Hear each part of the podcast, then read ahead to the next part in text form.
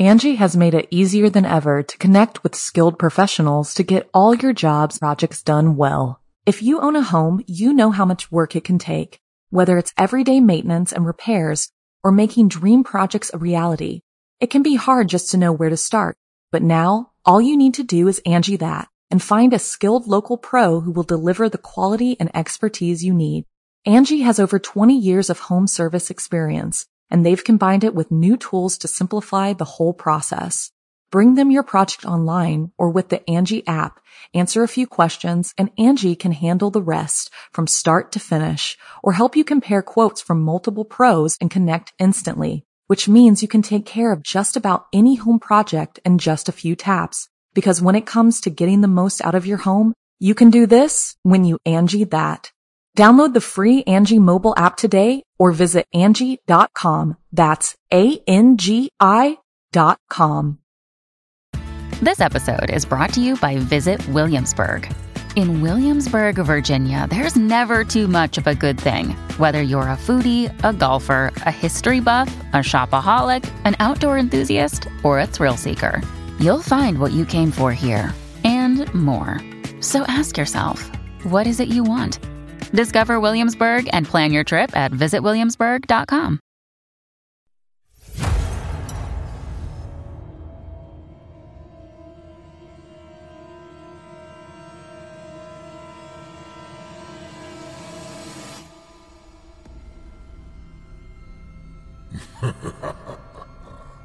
Good evening. I'm storyteller Otis Jiry, and I ain't your grandfather. From where I'm from, we don't do bedtime stories. And if that's what you were expecting, you're in the wrong place. If it's terrifying tales you're after, well then, I've got just the thing.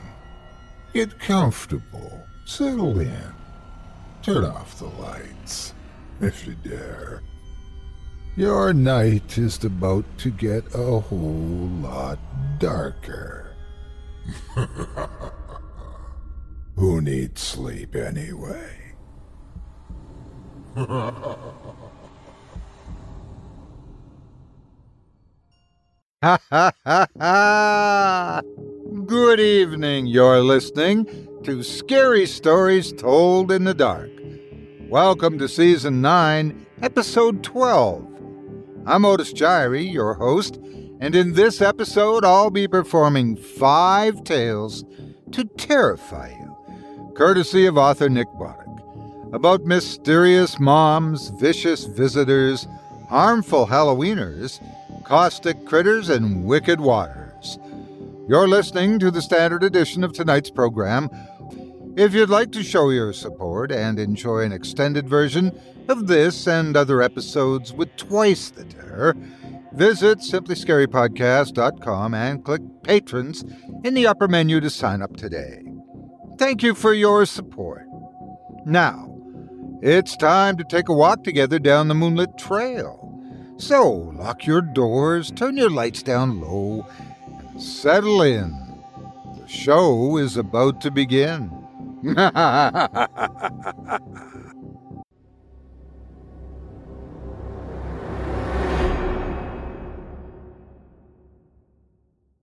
Moms are always ready with a big hug, a smile, and are always there for their kids.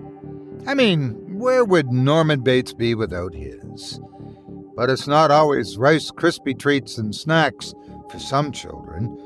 Some mothers have terrible secrets that they can't let anyone know about. Take the mother in this first story from Nick Botic, who is always behind closed doors. Without further ado, I present to you Hug Your Mother. I never met my mom. Well, not really, anyway. She didn't abandon us. She didn't die giving birth. I wasn't put up for adoption. Nothing like that. We lived in the same house for 12 years. Our paths just never crossed, which I guess is because she didn't really have a path. She stayed in one room my entire life. The third door on the left of the hallway in our three bedroom ranch style home. a room I wasn't allowed in. The door to Mom's room was different from the rest of the doors in our house. It looked heavier, sturdier, and there were a series of locks on it, the keys to which my dad always kept on his person. My dad did an admirable job of balancing her situation and my knowing that she loved me. He would come out of Mom's room and tell me that she'd asked about me, and he would deliver messages from her to me. At least that's what he told me. I suppose I don't have any real way of knowing if she actually asked about me or if he'd told her what I'd said, but I guess it doesn't matter. As a child, I was equal parts terrified and curious as to what my mom did behind that door. There was a constant odor that permeated the house that originated from that room. One so bad it meant we couldn't have company. I had a variety of excuses for why my friends couldn't come over, none of which were, my house smells like something crawled up from something that's somebody's ass died, and then died because my mother is a recluse. In fact, I was under strict instruction by my dad to tell anyone who asked that my mom was dead. She might as well have been. The house probably would have smelled better. In the morning, when I would get up to get ready for school, I'd sometimes see my dad mopping the hallway around the door. He always had some excuse, like he'd spilled something or the ceiling was leaking. But I knew better. Something was coming out of my mom's room. Some nights I'd sneak out of bed and peek my head out into the hallway. There was always, day and night, a light emitting from under the door. When I would watch from my room, I'd see pauses in that light, interruptions, as though someone was moving around within. I always assumed it was my dad, as he spent most nights behind that thick wooden door. But it was the sounds that would send my mind wandering with images of all manner of violence and horror. Every now and again, a scream would erupt from down the hall. It was guttural, intentional, the scream of a woman in fear for her life. There'd be bangs, crashes, the sounds of things breaking. And my dad would emerge from my mom's room, breathing heavily, and wiping himself down with a towel, covered in either sweat or water, or both, or neither something that made his silhouette glisten in the darkness. Then he would get the mop. When playing outside, if I could find the opportunity, sometimes I'd try to look through the window, which had been covered with a thick comforter. One day, however, comforter had been moved ever so slightly, allowing a sliver of visibility into the room. I peered through that thin space my vision obstructed even further by the condensation that had accumulated from within. I could just barely make out the shape of a head resting on a pillow inside the room, sleeping heavily. I stood there, my seven year old brain trying to fill in the black left by my limited view. I stared at the head on the pillow, shifting to my left in a futile attempt to see more of the body, to which that head belonged. I could make out the vague shapes of a body under a blanket, but my main focus was the only visible part of her, her head. As I turned back to my first position, a twig snapped under my foot, and inside the room, the head on that pillow turned toward me, and I could feel that person, I could feel my mom, looking into my eyes. We each held our gaze for what seemed like an eternity, and it was, above all else, a serene moment. The very first one shared between a mother and her son. I remember a warm breeze gently blowing past me, the sound of leaves rustling, and crickets dancing. There was a peace in that moment that I hadn't experienced before, and haven't since. The peace was broken when I heard my dad's voice calling out for me from the back porch. It startled me, and when I looked back at the window, the comforter was slowly, deliberately, being put back into its proper place, blocking all visibility into my mom's room. What I found odd, however, was that with my last glance into the room, I saw my mom still lying down, still looking at me. With my dad at the back porch and my mom in bed, who moved the comforter back? That question plagued me for five years, up until the second and last time I laid eyes on my mother. When I was eight years old, my dad informed me that he was going to be doing work in the basement, and as such, it was now strictly off limits. It wasn't a finished basement, mostly just boxes and bins, and other disorganized junk, so I didn't spend any time there anyway.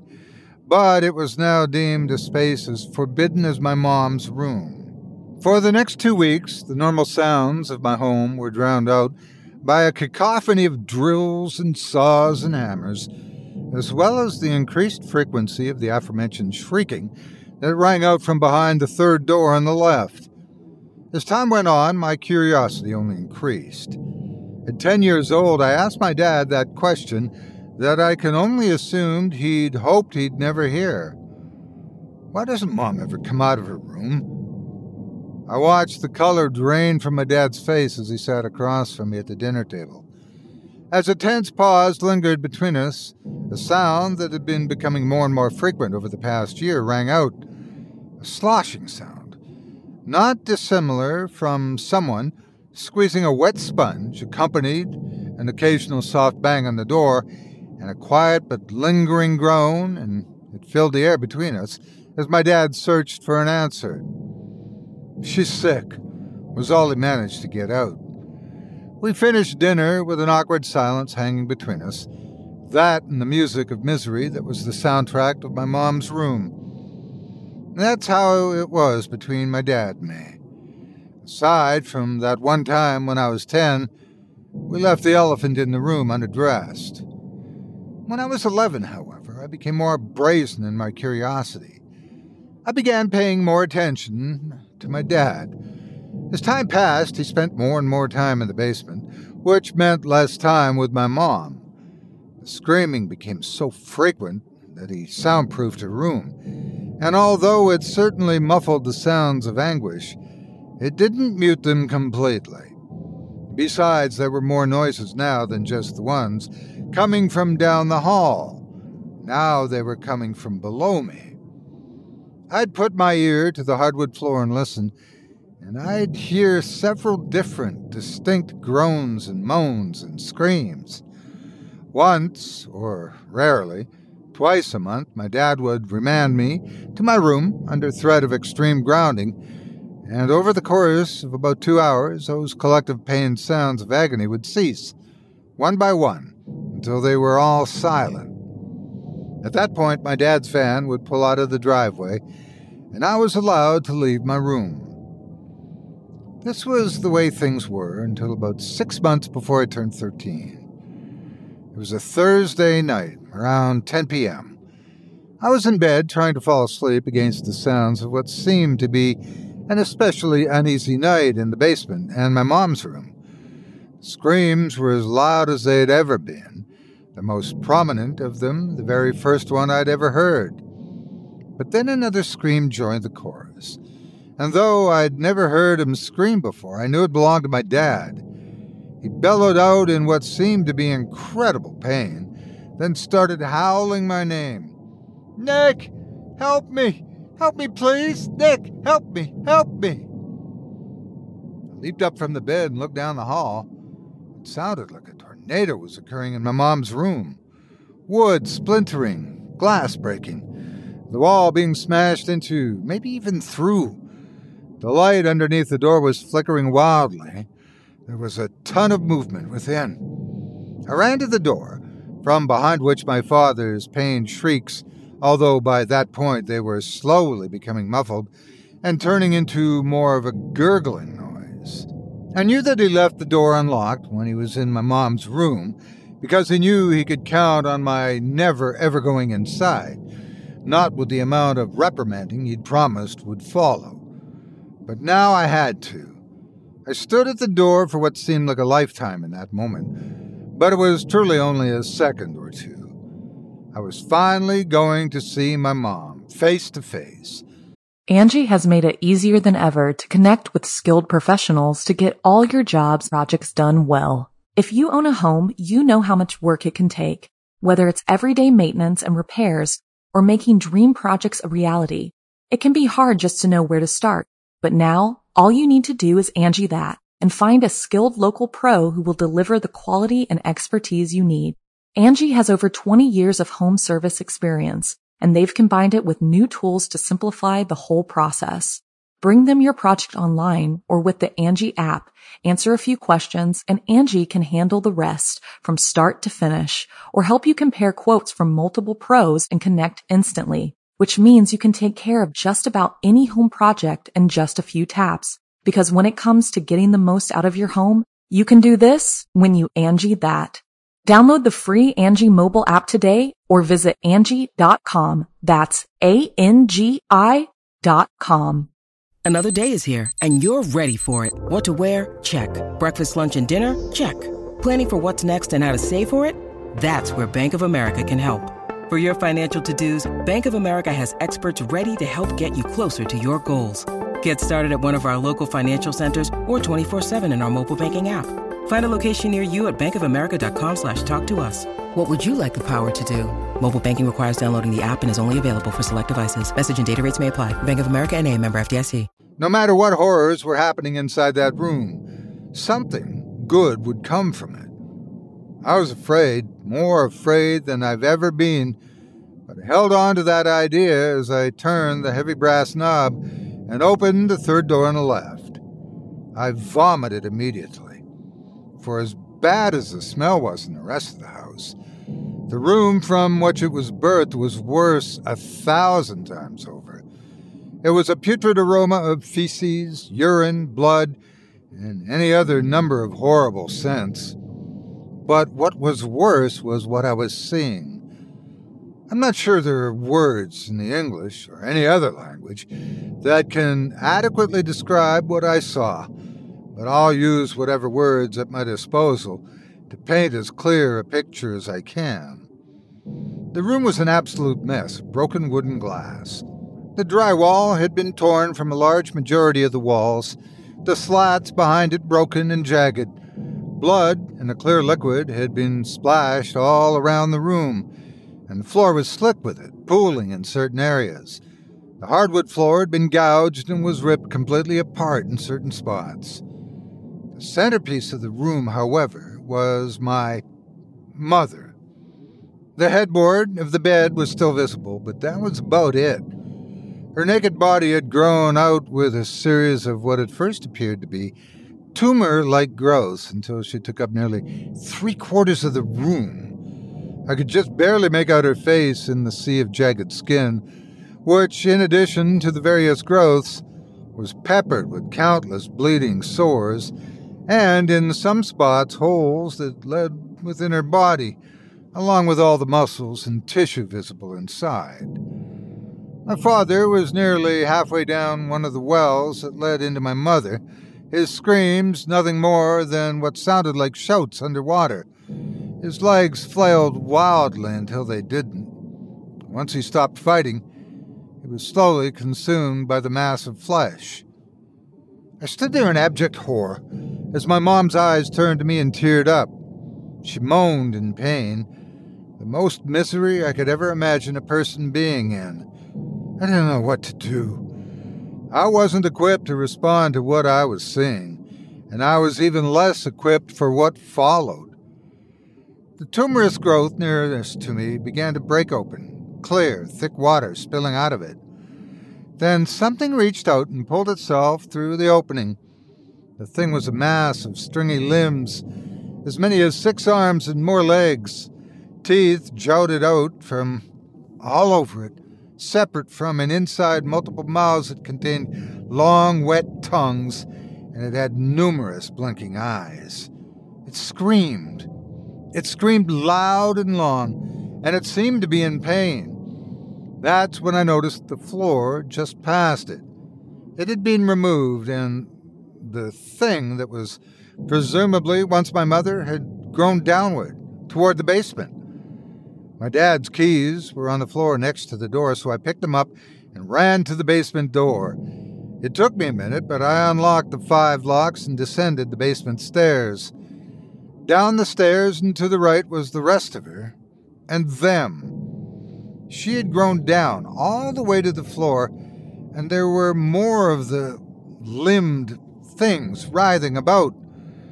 More of them, at least fifty in varying sizes, were piled up on opposite sides of the basement, from where the crooked mass that was my mother fed through the floor. Another of her sores burst, another monster falling out of it. I didn't know what to do. I was in shock.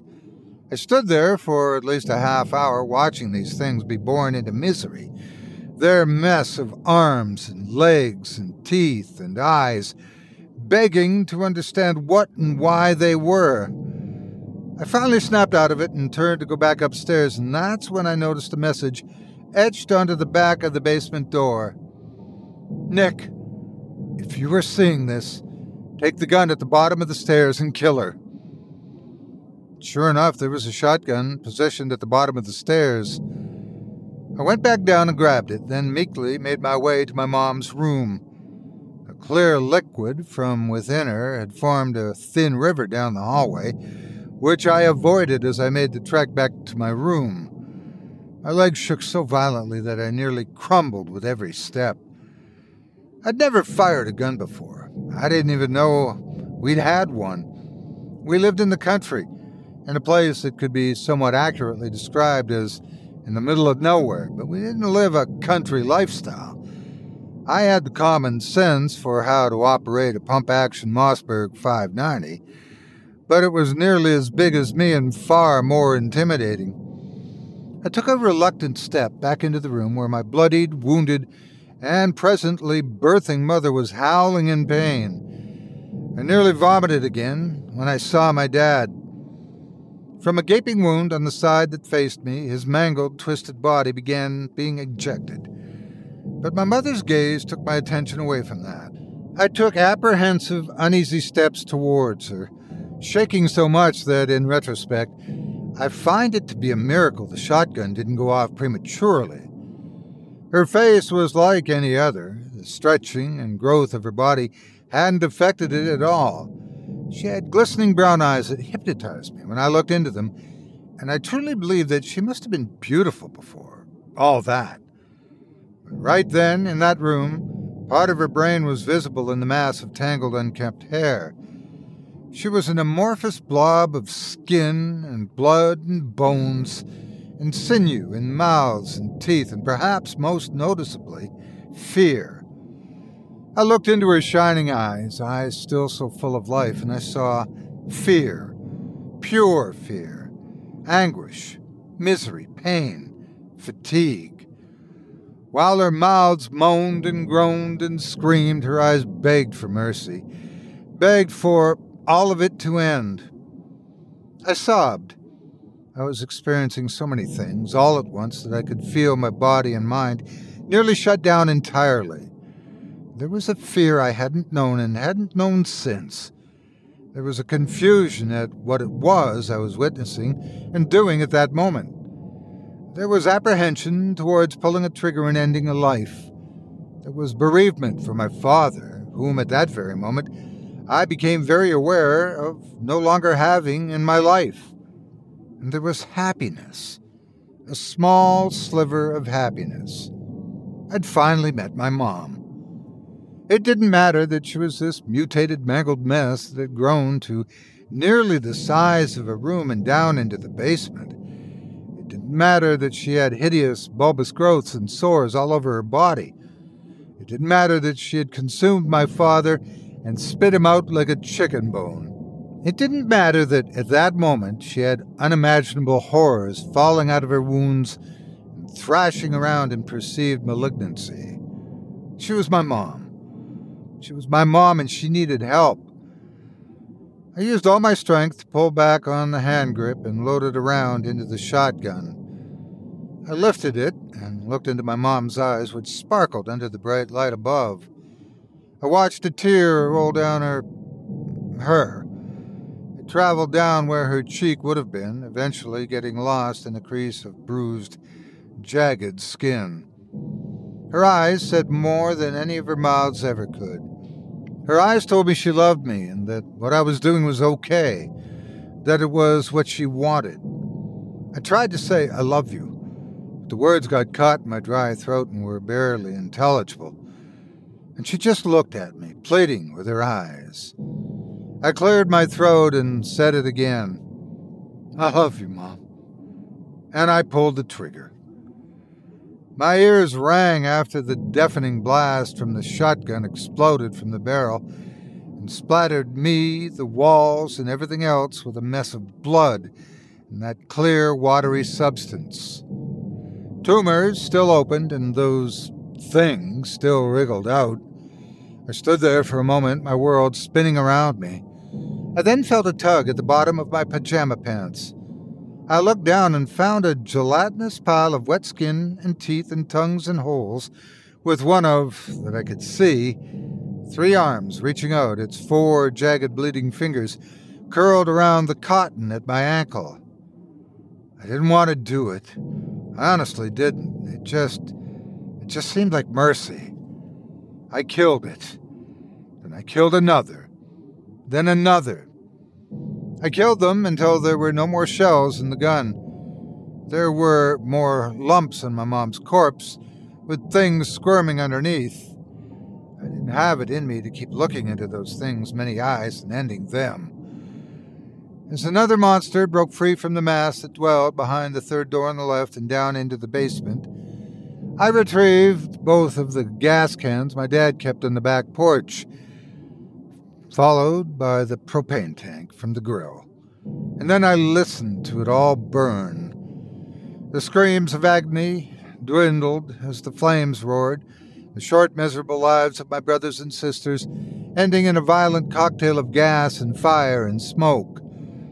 My new reality dawned on me as I walked the 11 miles into town and to the police station. My dad was dead, gone. And at the time, I thought I'd remember him as a man who, however selfish it may have been, loved his wife so much he did everything he could to keep her alive with him. But nearly a half million dollar payout from the will of a man who made less than $10,000 a year and didn't have life insurance led me to question who he really was and added to the already mountainous amount of questions I had had about the circumstances surrounding my mother. I've accepted that I'll likely never know the truth about why my dad kept my mom alive, if it was out of love or some other more nefarious reason. What I do know is that I've chosen to believe that my mom loved me, that she really did ask after me in between her ever increasing bouts of misery and birthing. And I know that I loved her. And I know that she needed to be set free.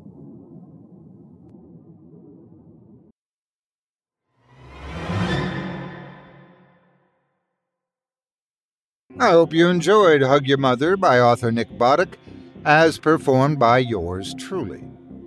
If you enjoyed that first tale and would love to read more from tonight's very talented feature author, you can help him uh, supporting him by visiting simplyscarypodcast.com slash Botic.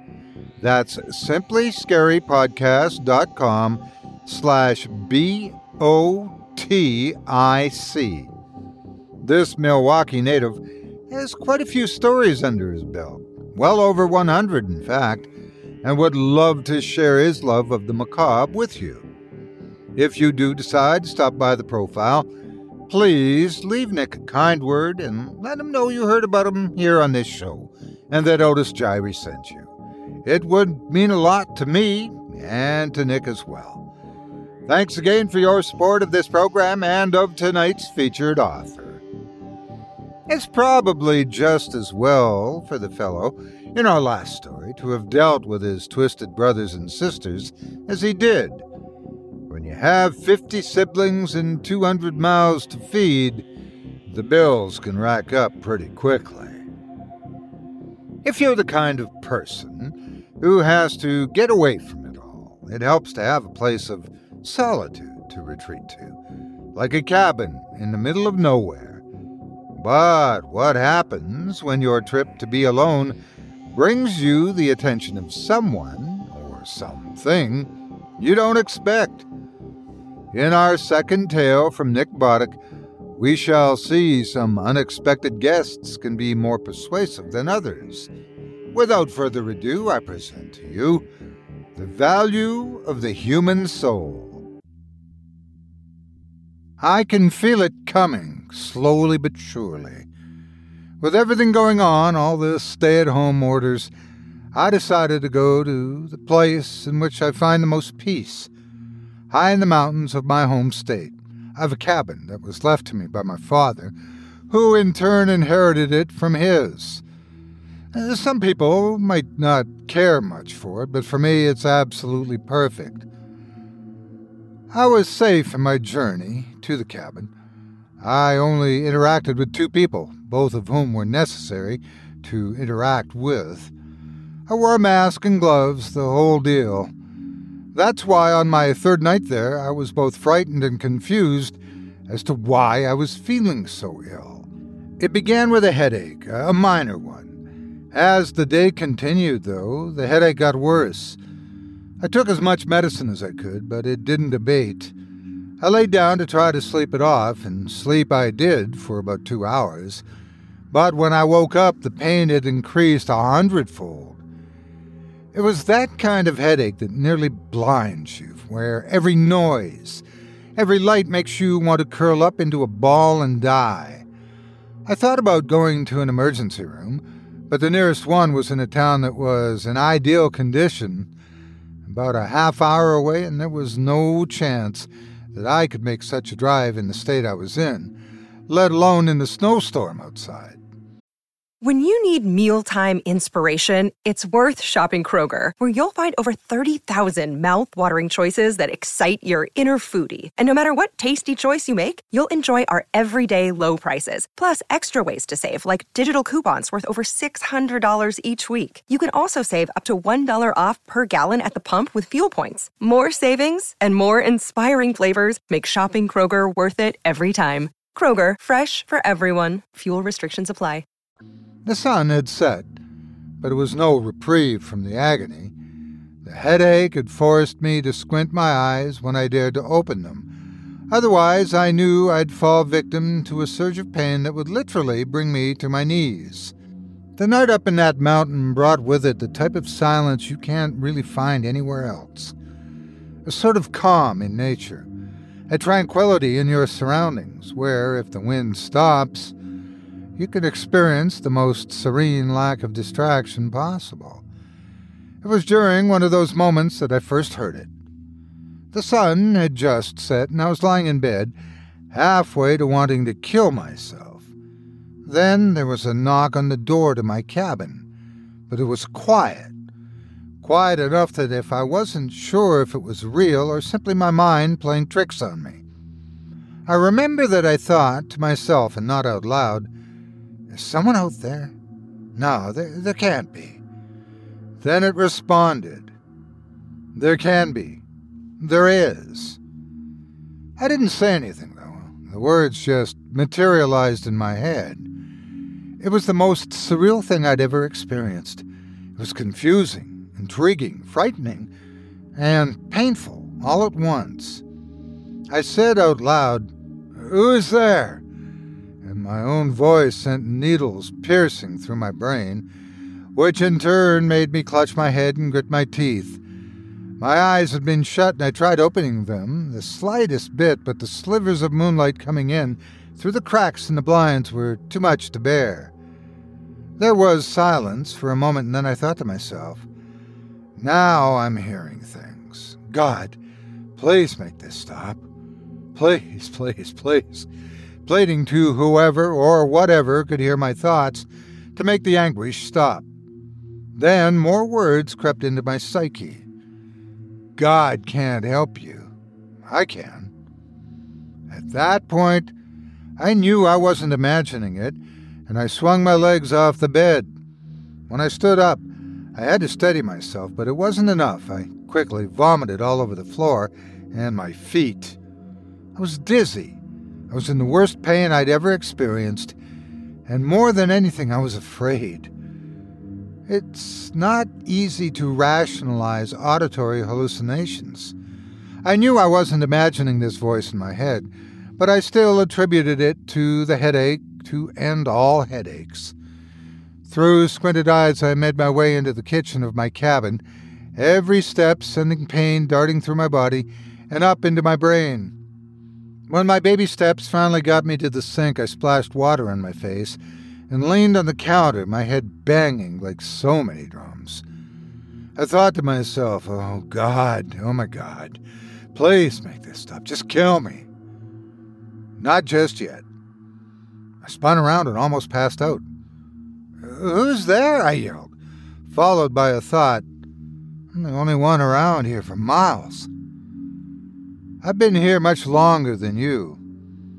I was almost in tears. Who's, who's there? I don't even care who it is. I just need help.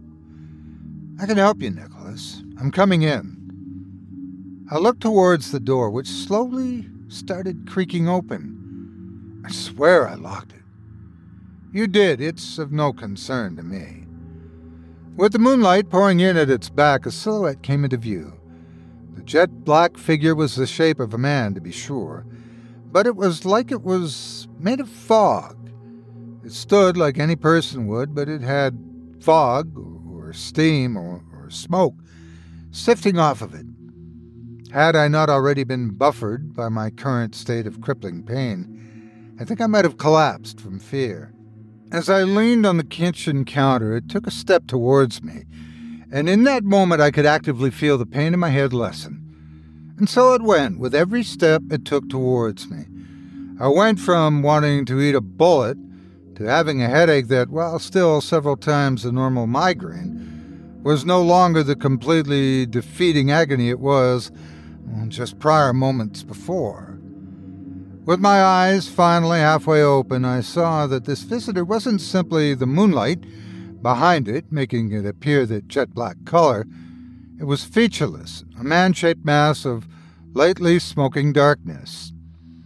You're starting to feel better, yes? It still wasn't actually talking. Y- yeah, how? I asked it. Sit, Nicholas. How do you know my name? I pinched the bridge of my nose and pulled a chair out from the kitchen table. I know much more than your name.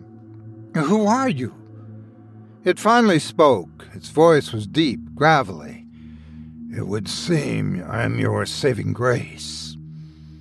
There was an awkward silence as I tried to open my eyes further. My mind couldn't make sense of what I was looking at, and I was subconsciously trying to rationalize it.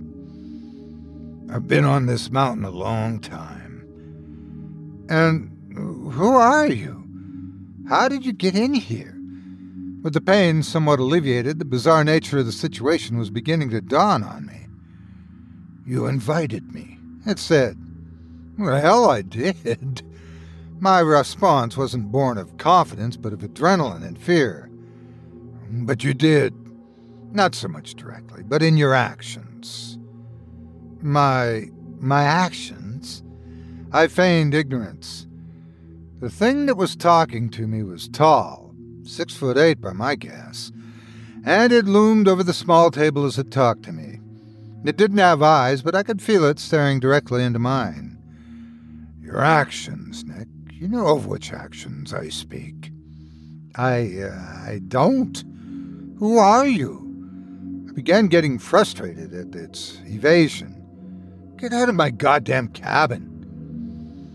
I started to stand up, but the visitor raised a smoky hand and in a split second the full force of my abated headache returned, drilling back into my forehead and the backs of my eyes, and sending me tumbling back into my chair. It's a goddamn place, isn't it? A place damned by God, certainly. You've seen to that. I clutched my forehead in agony and my voice dropped down to a whisper. Please, Please stop. Please make it stop. I'm sorry. Please stop. The visitor lowered its hand, and I let out a relieved gasp as the pain subsided once again. What do you want? I asked again. I want to leave, Nicholas. You have my gratitude for finally affording me the opportunity to do so.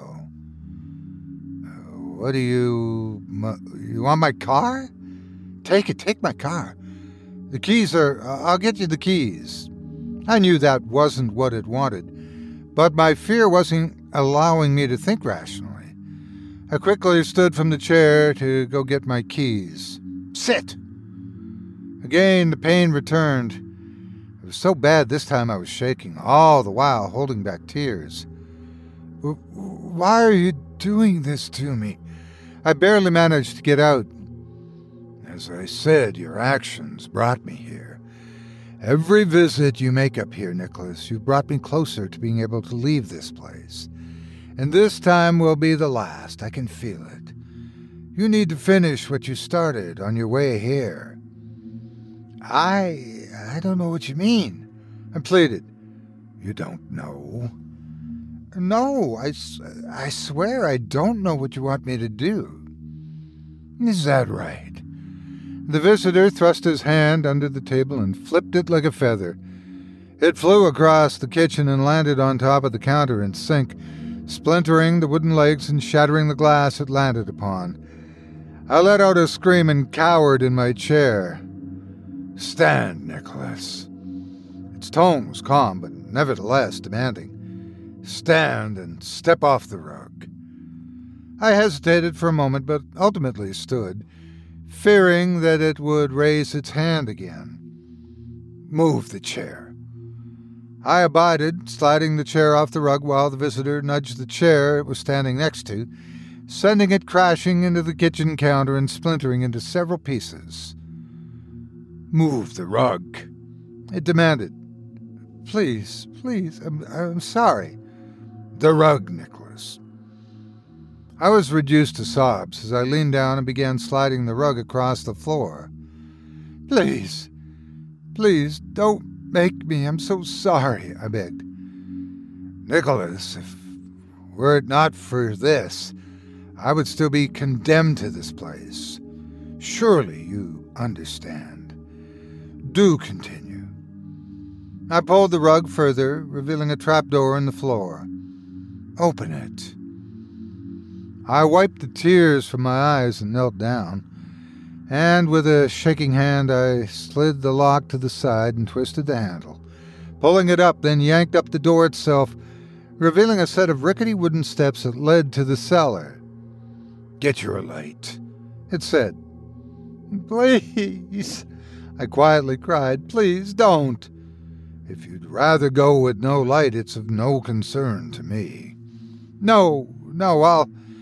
I stood and walked to the kitchen counter, then took a flashlight from the drawer at the end. I walked back to the square opening in the floor and shined it down. The visitor gestured for me to go down the steps, and I obliged.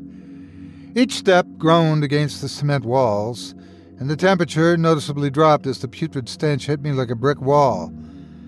I kept a few jars of preserves down there on rickety metal shelving units, all of which had collected a thick layer of dust. When we made it to the dirt floor, I shined my light ahead and it landed on the door at the opposite end of the cellar.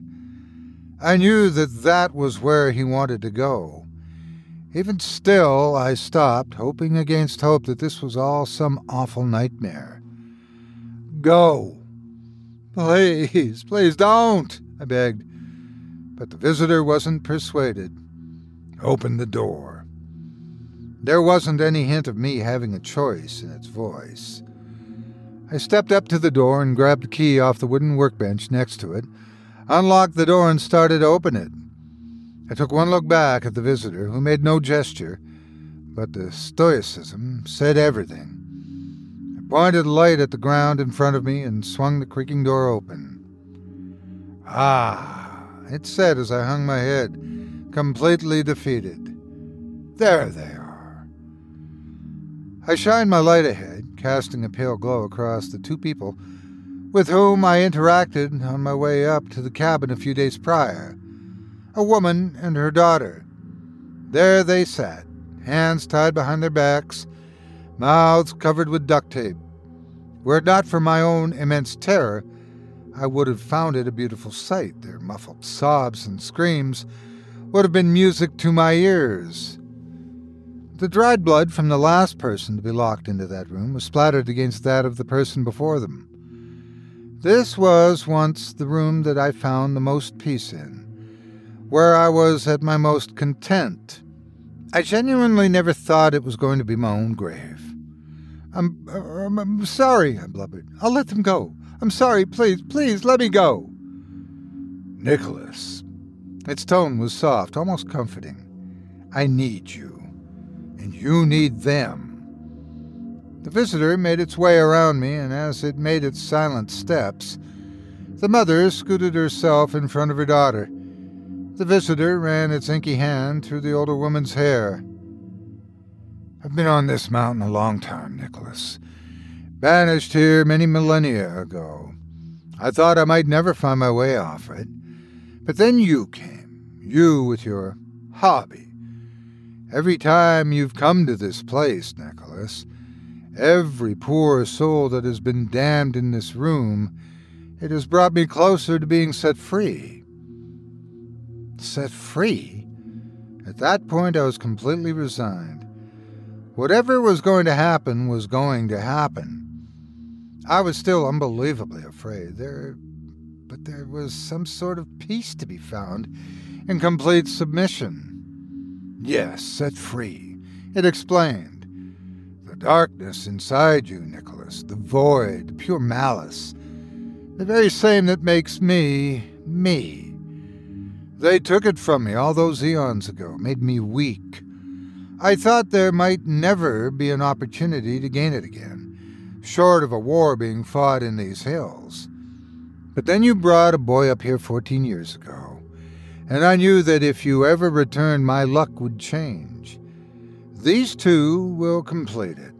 So, complete it. The woman and her daughter cried, and I joined them. Please, let me go, I begged. Do what must be done, Nicholas. Know that you are doing me a great service. The next world you will have helped bring into reality. I looked behind me defeated. I took a few wobbly steps and grabbed my instrument of choice, a hammer, from the workbench. There were still the splashes and stains of red from the last people it drank from on the claw. More of the visitor's words crept into my mind. Please know that your deaths will not be meaningless. I owe you a debt of gratitude for your part in the days to come. I heard the woman scream from behind her gag, a sound I would have reveled in were it not for the circumstances. I thought of swinging the hammer at the visitor, but common sense told me it would have made no use. If nothing else, I tried to take solace in the fact that the last thing I did in this life would be the one thing I truly loved. I'm not one for gratuitousness, so I feel no need to share the next few bloody details. When I was finished, the visitor took me back upstairs. Please, please, you can let me go now. I did what you needed, right? Please. Nicholas, that part was for you. Think of that part of you as a tank. The pure evil needed to do what you do, it fills that tank. That tank is now full. And now I need its contents. What does. The visitor took its smoky hand and plunged it into my solar plexus. I can't describe what it felt like because the moment its hand touched me, I fell unconscious. When I came to on the floor, of the kitchen, in my cabin, it was two days later, which is now two days ago. The visitor was nowhere to be found. The smell from the basement had made its way upstairs, and I immediately vomited. My headache was gone, but I felt weak, so weak. I took flimsy steps to the bathroom and looked in the mirror. I found that there was no longer any life in my eyes. My skin was some shade of gray, if not outright pale white. My teeth had gone through several years of rotting in less than 48 hours. I can hardly move. My bones are more brittle by the minute, it seems. I can feel it coming death. The soul is real, and without it, the body cannot survive. As such, I took my limited time left in this world to write this, for two reasons. The first is a confession. 40 steps south, 22 steps east. You will find my previous guests beginning there, and every 20 steps moving east thereabout. The second purpose is to warn you. Judge me as you will. I'll have no regrets for the things I've done in this life. If given a chance to do it all over again, I wouldn't change a thing, except perhaps the location of my workshop. Aside from that, despite the fact that I may view you all as little more than lambs for me to lead to slaughter, you deserve to know. Something was on this mountain, and I'm sorry for setting it loose. I don't know what it has planned now that it has been freed from its bindings but I'm happy that I won't be around to find out. Good luck to you.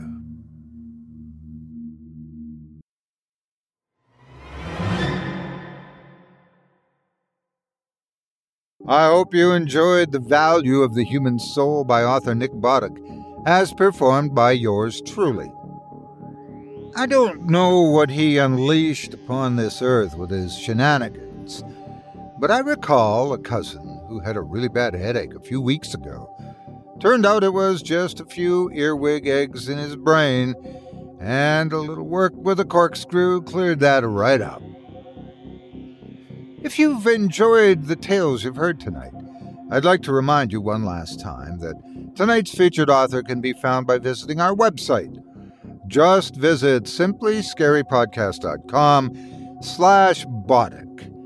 That's simplyscarypodcast.com slash B-O-T-I-C. Not only is he a prolific author, but he has a video series about the real stories behind creepypastas, several books, and ghostly tales to give you shivers than you can shake living set of antlers at.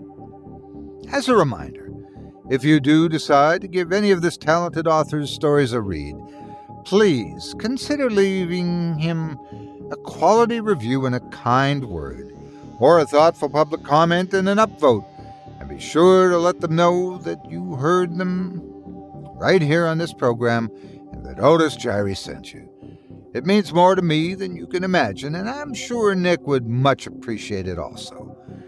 Thanks again for your support of this show and of tonight's featured author. Now, before we go, I'd also like to take a moment to thank you personally for joining me for this episode of Scary Stories Told in the Dark. If you've enjoyed what you've heard on today's program, please take a moment to stop by our iTunes page or wherever else you listen to your favorite podcasts and leave us a five star review and a kind word. It makes a huge difference, and it would mean a lot to us. If you'd like to hear a premium extended edition of tonight's and all of our other episodes featuring twice the terror, visit simplyscarypodcast.com today and click the patrons link in the menu at the top of the screen. You'll find yourself at chillingtalesfordarknights.com where you can purchase season passes for this podcast and our other quality storytelling programs. Or become a patron for as little as $5 per month and get access to our entire audio archive dating back to 2012, all of it ad free. If you happen to use Facebook, Twitter, Instagram, or YouTube, you can follow and subscribe to Chilling Tales for Dark Nights there, where you'll get all of our latest updates and new releases and have the chance to interact with us each and every week.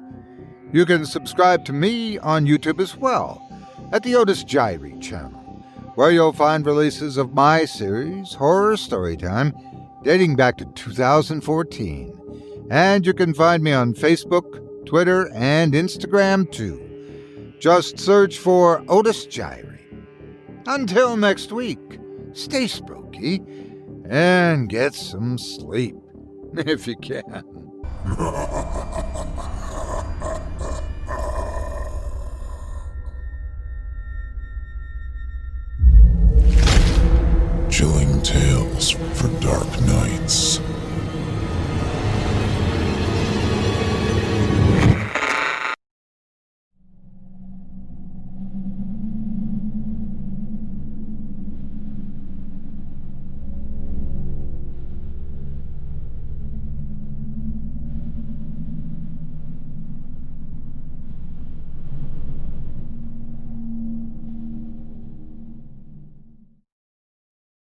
Angi has made it easier than ever to connect with skilled professionals to get all your jobs projects done well. If you own a home, you know how much work it can take, whether it's everyday maintenance and repairs or making dream projects a reality. It can be hard just to know where to start, but now all you need to do is Angi that and find a skilled local pro who will deliver the quality and expertise you need. Angi has over 20 years of home service experience and they've combined it with new tools to simplify the whole process. Bring them your project online or with the Angi app, answer a few questions and Angi can handle the rest from start to finish or help you compare quotes from multiple pros and connect instantly, which means you can take care of just about any home project in just a few taps. Because when it comes to getting the most out of your home, you can do this when you Angi that. Download the free Angi mobile app today or visit Angi.com. That's A-N-G-I dot com.